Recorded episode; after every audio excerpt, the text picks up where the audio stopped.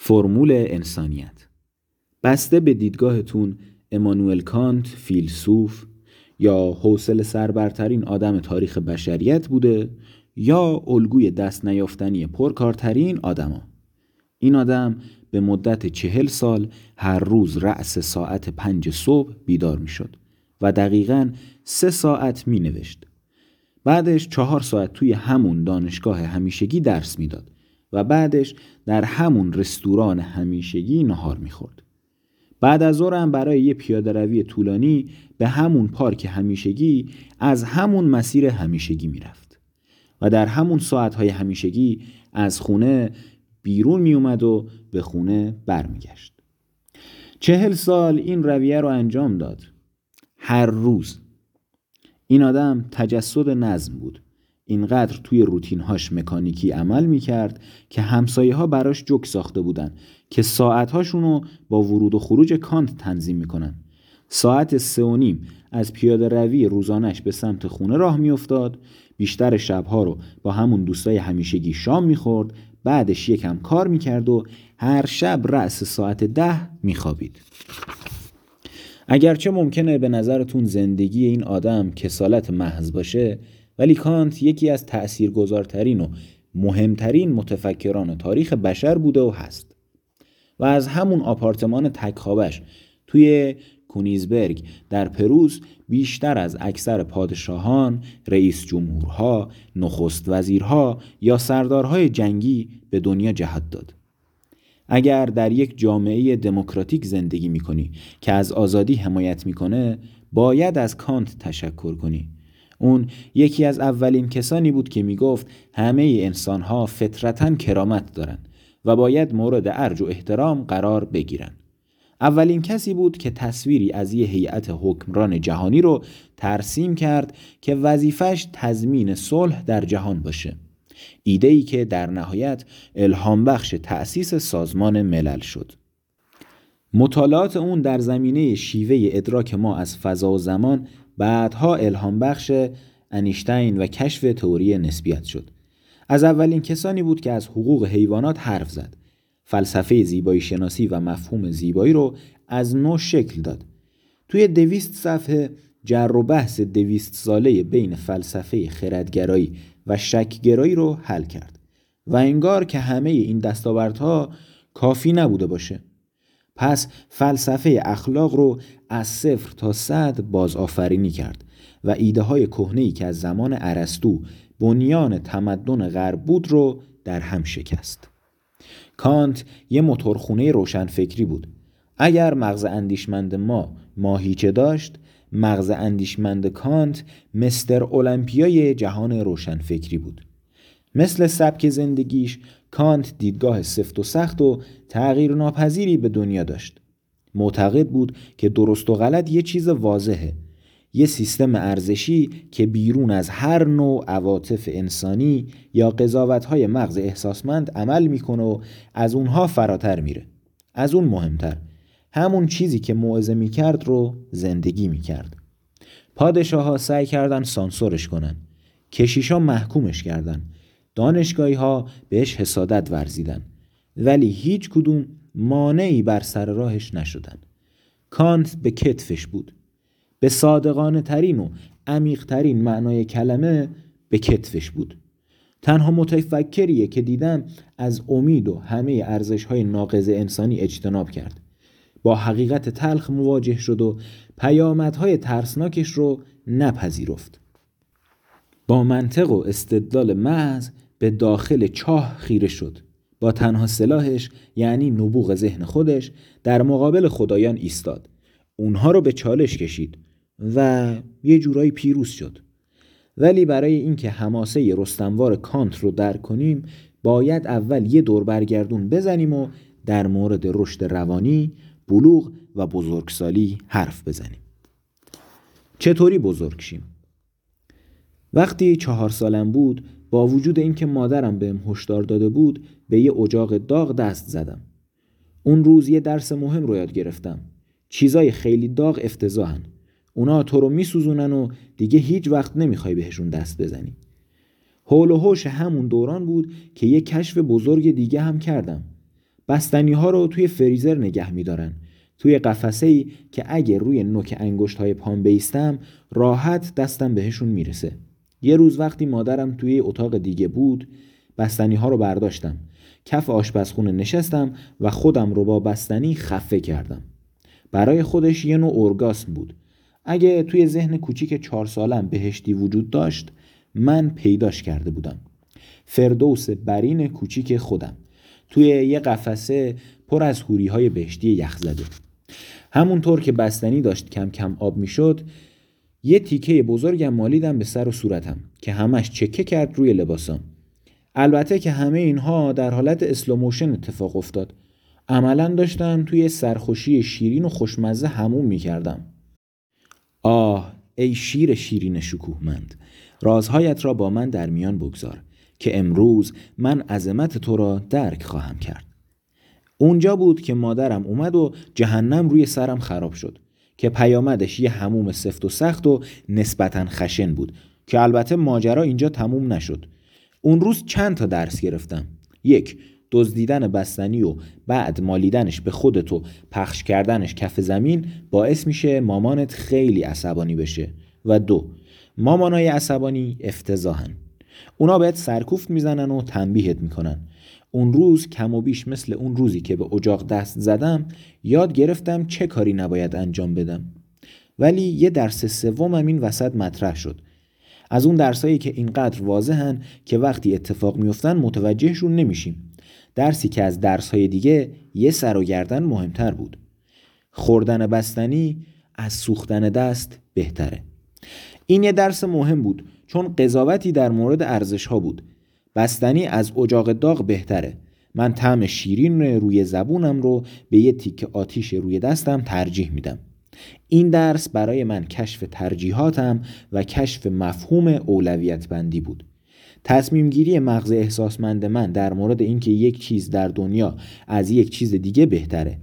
شکلگیری اولین سلسله مراتب ارزشی من. یکی از رفقای من در مورد تجربه پدر بودن گفت اساسا وظیفه اصلی والدین اینه که ده 20 سال دنبال بچه می‌کنن و مراقبن که بچه تصادفا خودش رو نکشه و پشمات میریزه. اگه بدونی چقدر راه وجود داره که بچه ها تصادفی خودشون رو بکشن. بچه های کوچولو همیشه دنبال راه جدیدی هستن که تصادفی خودشون رو بکشن.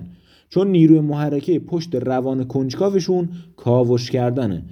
در عنفوان کودکی ما همش می‌خوایم دنیای اطرافمون رو کاوش کنیم چون مغز احساسمندمون داره اطلاعات جمع می‌کنه که چی ما رو خوشحال می‌کنه و چی به همون صدمه می‌زنه.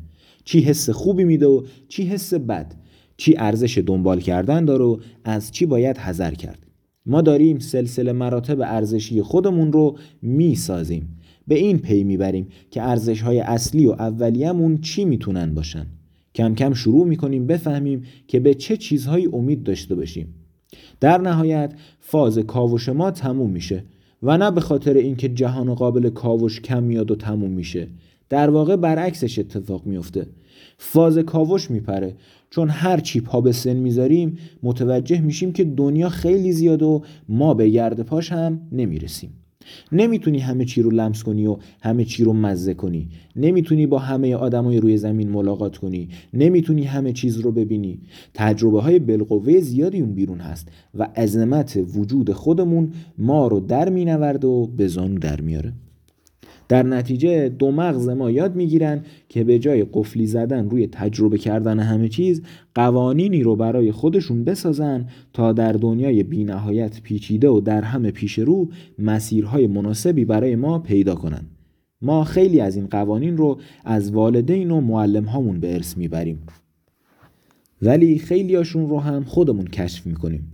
مثلا بعد از این که به اندازه کافی دور آتیش ژانگولر بازی در میاریم یه قانون کوچیک توی ذهن ما شکل می‌گیره که همه شعله ها خطرناک هستن نه فقط شعله اجاق. و بعد از اینکه به اندازه کافی عصبانیت های مامان رو دیدیم پی می‌بریم که شبیخون زدن به فریزر و دزدیدن خوراکی ها همیشه بده و این مسئله فقط به بستنی محدود نمیشه. در نتیجه به تدریج یه سری اصول کلی توی ذهن ما حک میشه. دوروبر چیزای خطرناک بیشتر مراقب باش تا آسیب نبینی. با والدینت صادق باش تا اونها باهات خوب رفتار کنن. خوراکیهات رو با خواهر برادرات تقسیم کن تا اونها هم باهات سعیم بشن.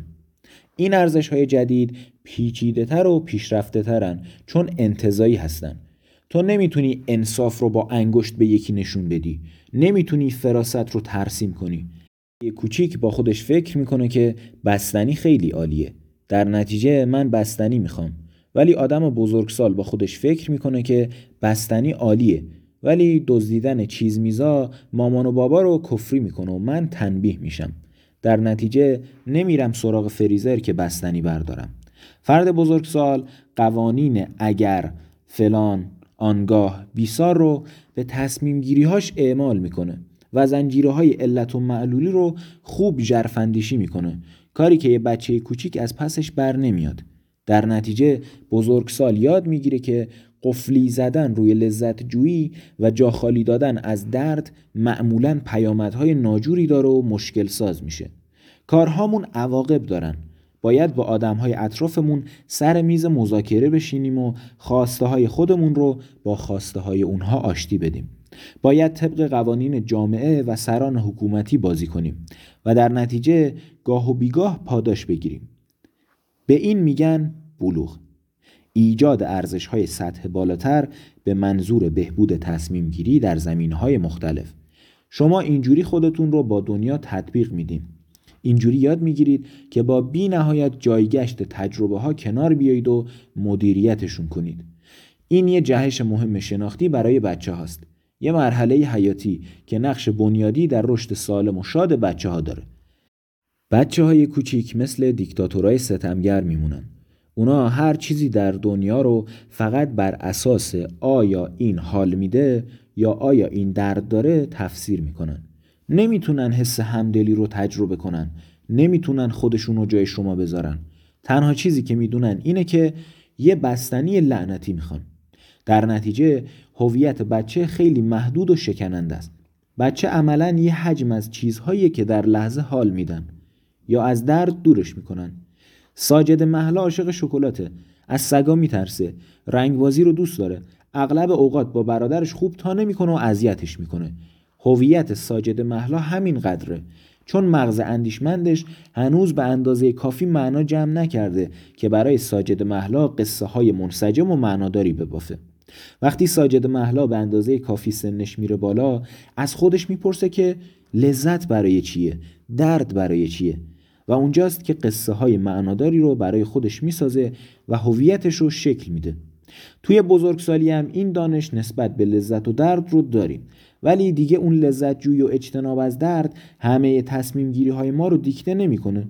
اونا دیگه اساس ارزش های ما نیستن. بزرگسالها احساسات شخصیشون رو از غربال قوانین به دبستانها و نظم اجتماعی اطرافشون عبور میدن تا برنامه ریزی و تصمیم گیری کنن.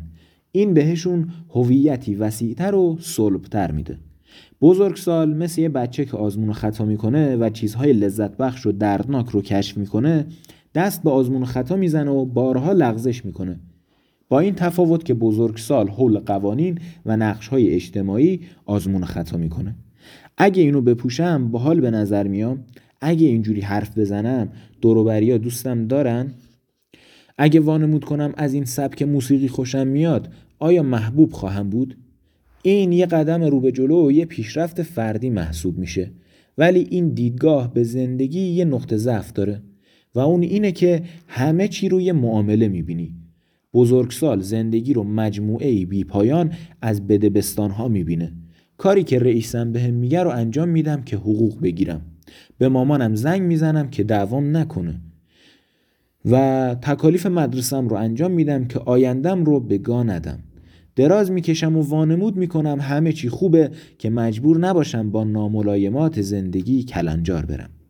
هیچ چیز به خاطر خودش انجام نمیشه. همه چیز یه تراکنش محاسبه شده است که معمولا نتیجه ترس از عواقب ناخوشاینده. هر چیزی وسیله برای هدفی لذت بخش. مشکل ارزش های بزرگسالی اینه که اگه اونها رو انتخاب کنی هیچ وقت از خودتون خارج نمیشید و هویتی بیرون از خودتون نخواهید داشت. هنوز قلبا یه بچه هستید. اگرچه بچه ای باهوشتر و پیچیده تر هنوز همه چیز حول بیشینه کردن لذت و کمینه کردن درد میچرخه. با این تفاوت که بزرگسال به اندازه کافی زیرک هست که چند حرکت آیندهش رو برنامه ریزی کنه و به هدفش برسه.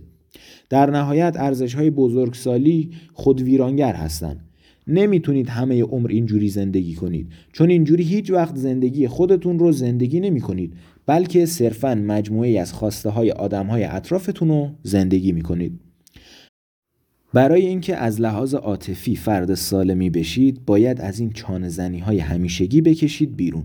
و دیگه همه رو ابزاری برای رسیدن به اهداف خودتون نبینید. و اصول والاتر و انتظایی تری رو در آغوش بگیرید.